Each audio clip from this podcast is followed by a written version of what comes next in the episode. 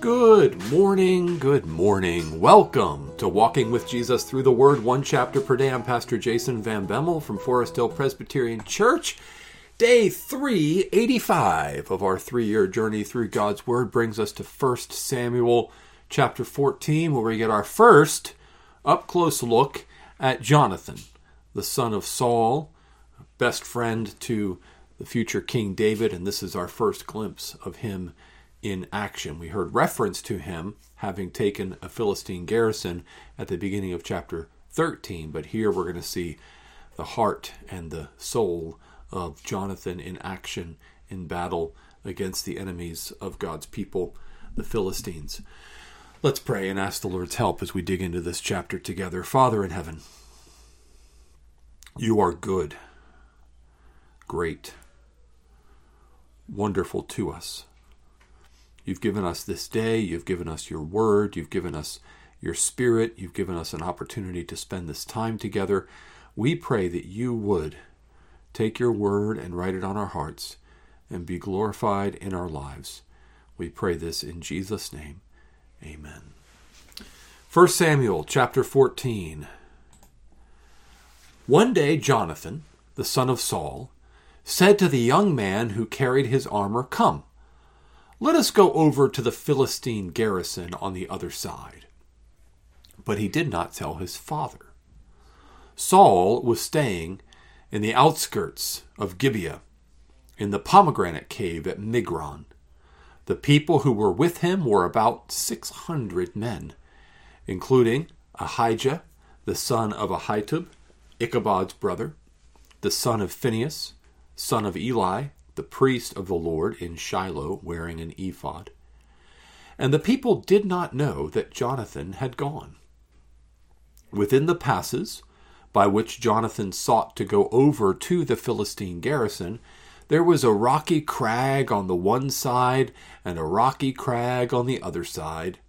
The name of the one was Bozez, and the name of the other Seneh. The one crag rose on the north in front of Michmash, and the other on the south in front of Geba. Jonathan said to the young man who carried his armor, "Come, let us go over to the garrison of these uncircumcised. It may be that the Lord will work for us, for nothing can hinder the Lord from saving by many or by few." And his armor-bearer said to him, "Do all that is in your heart. Do as you wish. Behold, I am with you, heart and soul."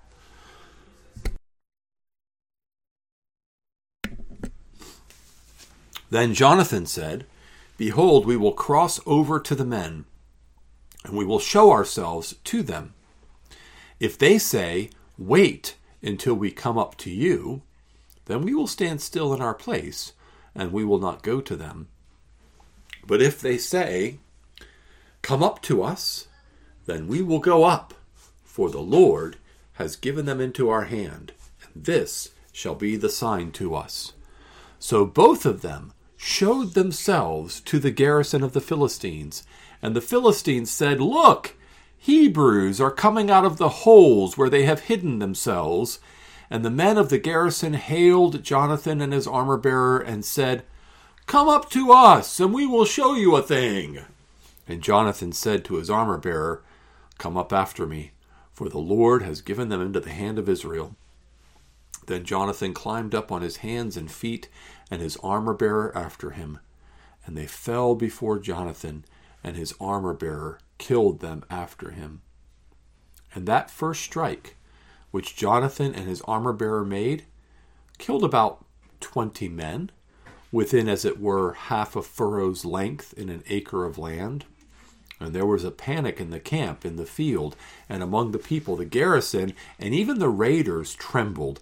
The earth quaked, and it became a very great panic. And the watchmen of Saul in Gibeah of Benjamin looked, and behold, the multitude was dispersing here and there. Then Saul said to the people who were with him, "Count and see who has gone from us." And when they had counted, behold, Jonathan and his armor-bearer were not there. So Saul said to Ahijah, "Bring the ark of God here." For the ark of God went at that time with the people of Israel. Now, while Saul was talking to the priest, the tumult in the camp of the Philistines increased more and more. So Saul said to the priest, "Withdraw your hand." Then Saul and all the people who were with him rallied and went into battle.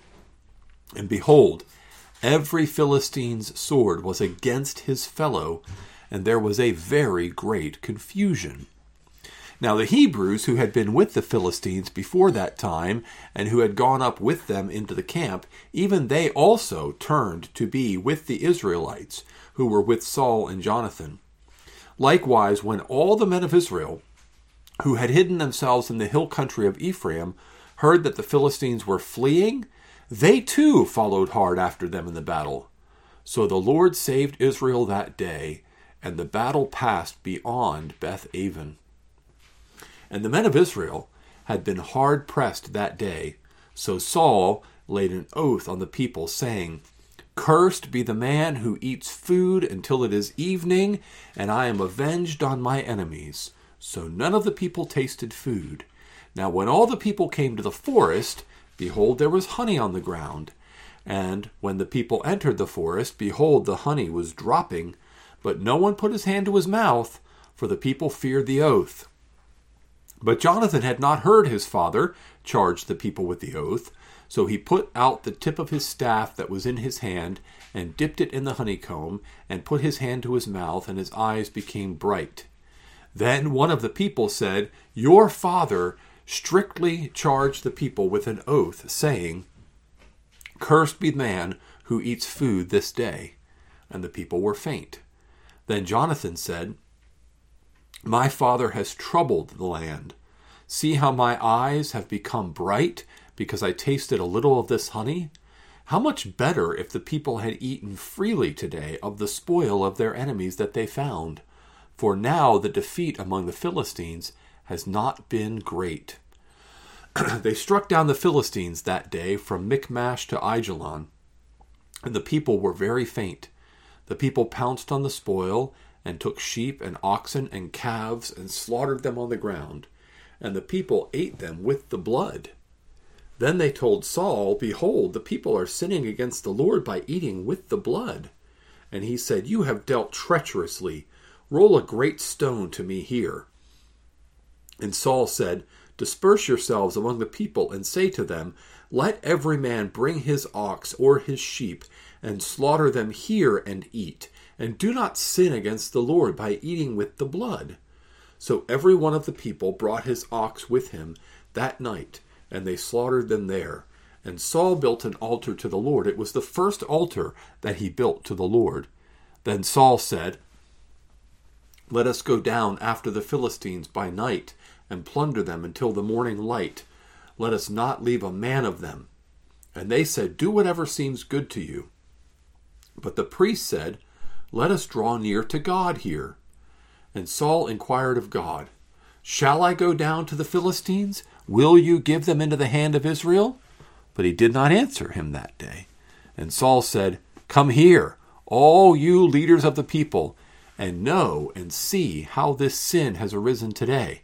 For as the Lord lives who saves Israel, though it be in Jonathan my son, he shall surely die." But there was not a man among all the people who answered him. Then he said to all Israel, "You shall be on one side, and I and Jonathan my son shall be on the other side." And the people said to Saul, "Do what seems good to you." Therefore Saul said, "O Lord God of Israel, why have you not answered your servant this day? If this guilt is in me or in Jonathan my son, O Lord God of Israel, give Urim. But if the guilt is in your people Israel, give Thummim."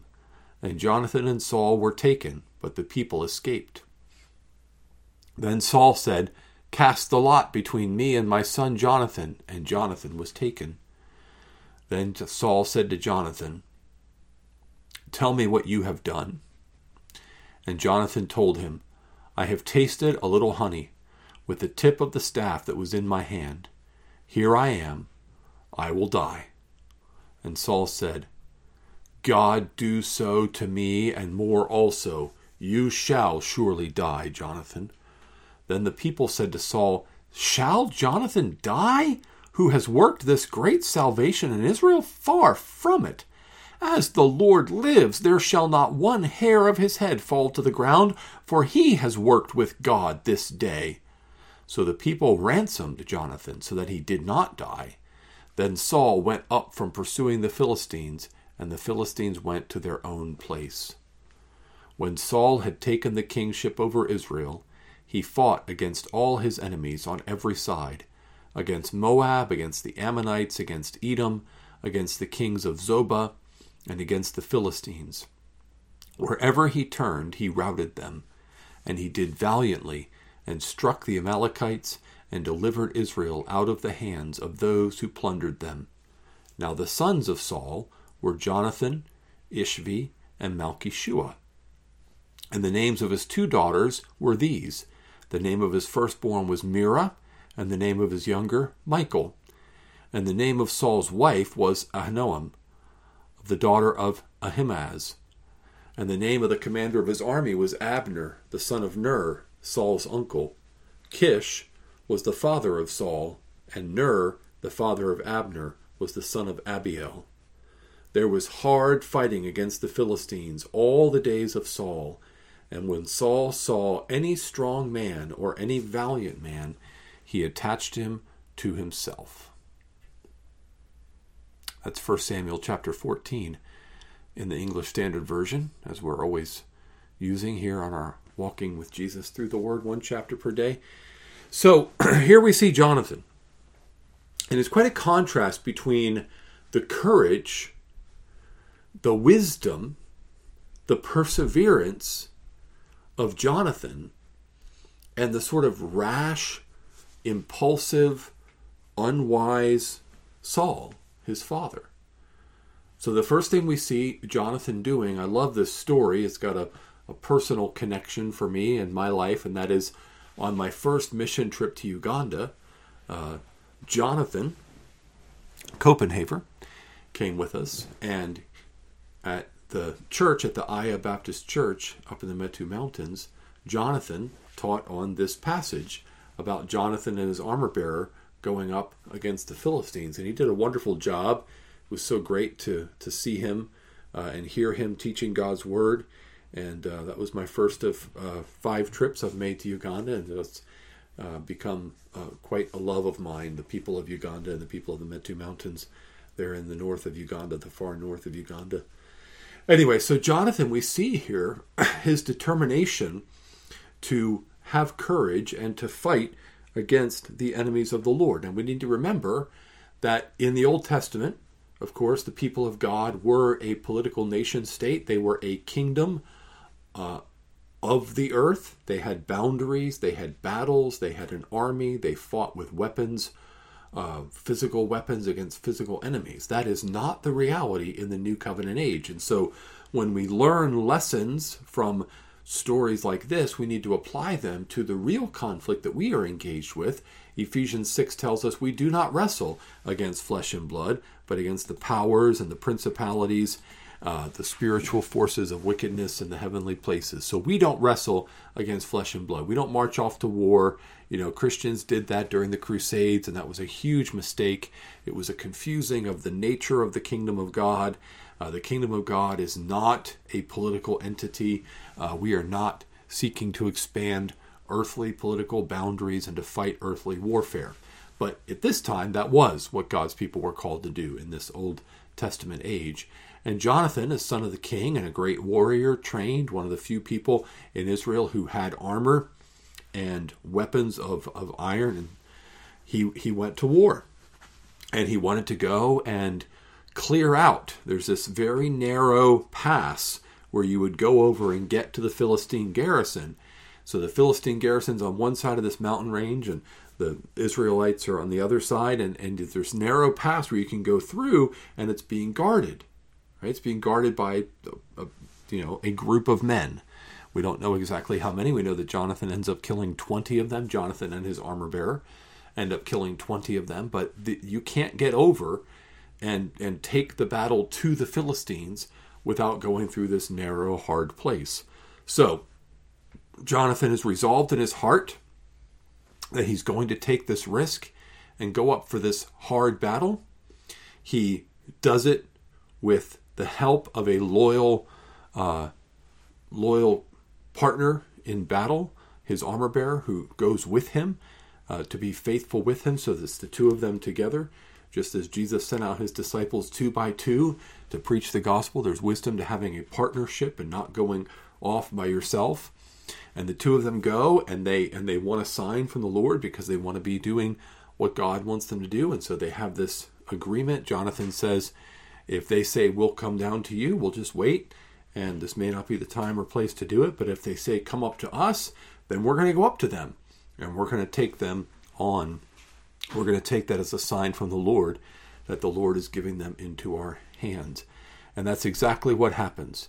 And we see in verse fourteen, at first strike, at that first strike, which Jonathan, his armor bearer, made, they killed about twenty men within half a furrow's length in an acre of land. So, you know, half the length of, of a furrow, of a plowing length that you would make in an acre of land. In that space, they killed twenty men. And people were blown away. Here's two guys who come up, and now they've killed twenty people, and look at all the dead bodies, and they go into a panic, and there's an earthquake, and people are fleeing as fast as they can. Meanwhile, back in the main camp, nobody even knows that Jonathan's missing. Saul looks around and says, who's missing? Count who's gone from us. And Jonathan and his armor bearer. It's your son. He's not here. So Saul, again, he's hearing the tumult. He's he's seeing something's going on among the Philistines. Looks like my son Jonathan and his armor bearer are behind it. Is this the opportunity for us to go? They bring the ark of God, and they they go. They go after the people. And what they find is that every Philistine's sword was against his fellow, and there's very great confusion. And so they're they're pursuing. Even uh, um, out among the Philistines, there have been some traitors, some Hebrews who had rejected Saul as king, some of these worthless fellows that we read about earlier. They had gone over to serve the Philistines.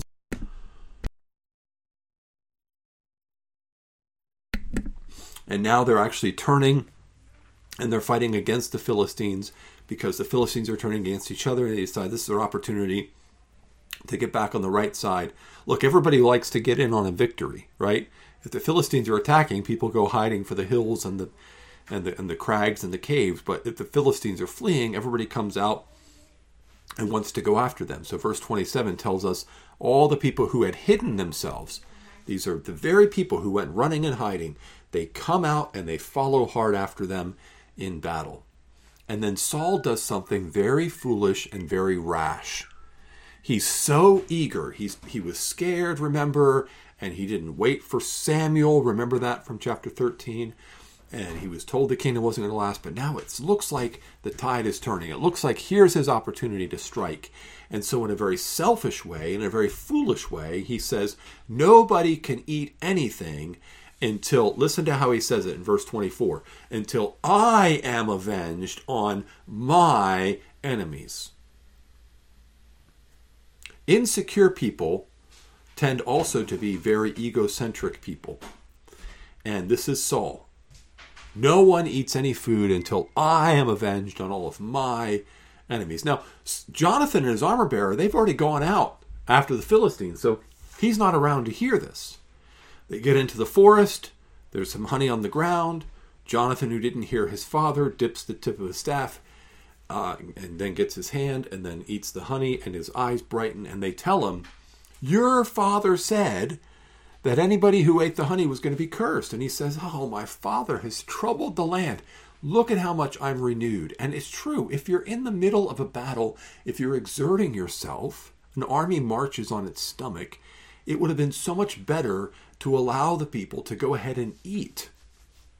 And in fact, the people get so hungry, striking down the Philistines from Michmash to Ajalon all that day, they get so hungry that they're desperate to have something to eat, and so they're hurrying, and they end up eating sheep and oxen and calves and just killing them right there and just taking their meat and eating it with the blood in it. They're not slaughtering them properly by slitting their throat, draining the blood the way that God commanded. They're breaking God's commandment by eating the meat with the blood in it. You weren't supposed to eat that. The life was in the blood. You weren't supposed to eat the blood. And so Saul has to rush to try to get a quick fix in. And so, you know, he sends out um, uh, the people to go out and, and, and properly slaughter the animals um, dispersed among the people to, to provide proper slaughter. And then he builds an altar to the Lord, which is another rash thing. He probably really shouldn't have done that. Um, and so all of this happens. Why does all this happen? Because he was rash and hasty. Sometimes it's easy for us to get caught up and carried away by emotion and do things that feel good in the heat of the moment, especially selfish things. Selfish things always feel good. They feel satisfying in the heat of the moment, but they lead to regret. They lead to real remorse because they have consequences. And that's what's happened. And, and eventually, the consequences are such that God is refusing to answer. They have to seek out what the problem is. And the problem is that Jonathan has disobeyed an order of the king. So the king, foolish as he is, he's still the king. He's still the anointed king. Jonathan still spurned his word, didn't do what was right. The people end up ransoming Jonathan because they see that he is the better man. All right, so what can we get from this story? It's a great story, for one thing, and it's real history, which we need to keep in mind. Well, we can learn a lot of practical lessons. This is a very practical passage about seeking the Lord before you take action, being courageous, having someone with you in the battle, not going it alone, right? Not making rash and selfish decisions in the heat of the moment, right? Pursuing things through to the end, but also being prepared to be able to properly pursue things through to the end. So if you're going to undertake something for the Lord, you need to make sure you have the resources to be able to see the job through to the end. And then we also see just the superior character of Jonathan to Saul. And really, when I think about a lot of this, I think about Jesus, right? That's what we're doing in this three-year study. We're seeing how every story whispers his name, to say what the Jesus Storybook Bible says. Every story whispers his name. It all echoes of Jesus. It all points forward to Jesus. Jesus is the better king because he makes a decision that he is going to do what it takes to rescue his people from our enemies. And it's not a rash and hasty vow, and it's certainly not a selfish one. He commits to coming into the battle. And he comes with the help of the Holy Spirit. He comes with the forerunner of John the Baptist. So he's not alone. He has the forerunner who goes before him, John the Baptist. He has the Holy Spirit who indwells him so that Son and Spirit are together doing the will of the Father. And so he goes into the battle and he fights the enemy for us. And he's condemned by the rulers of the people at the time. But it's clear that he's the better man. I think of Saul and Jonathan here, and I think even even greater contrast when you get to Pontius Pilate and Jesus. And, and the ruler of God's people is condemning the one who's far greater than he is. But Jesus didn't just save us temporarily from a group of Philistines for a little while. Jesus' victory was decisive and final over the great enemies of sin and death.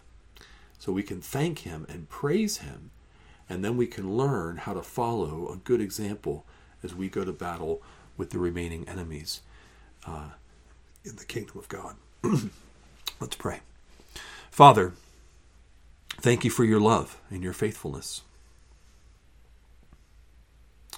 You are the one who has saved us from sin and death. Lord Jesus, you are the champion of our salvation, the captain of our salvation, the victor of the battle.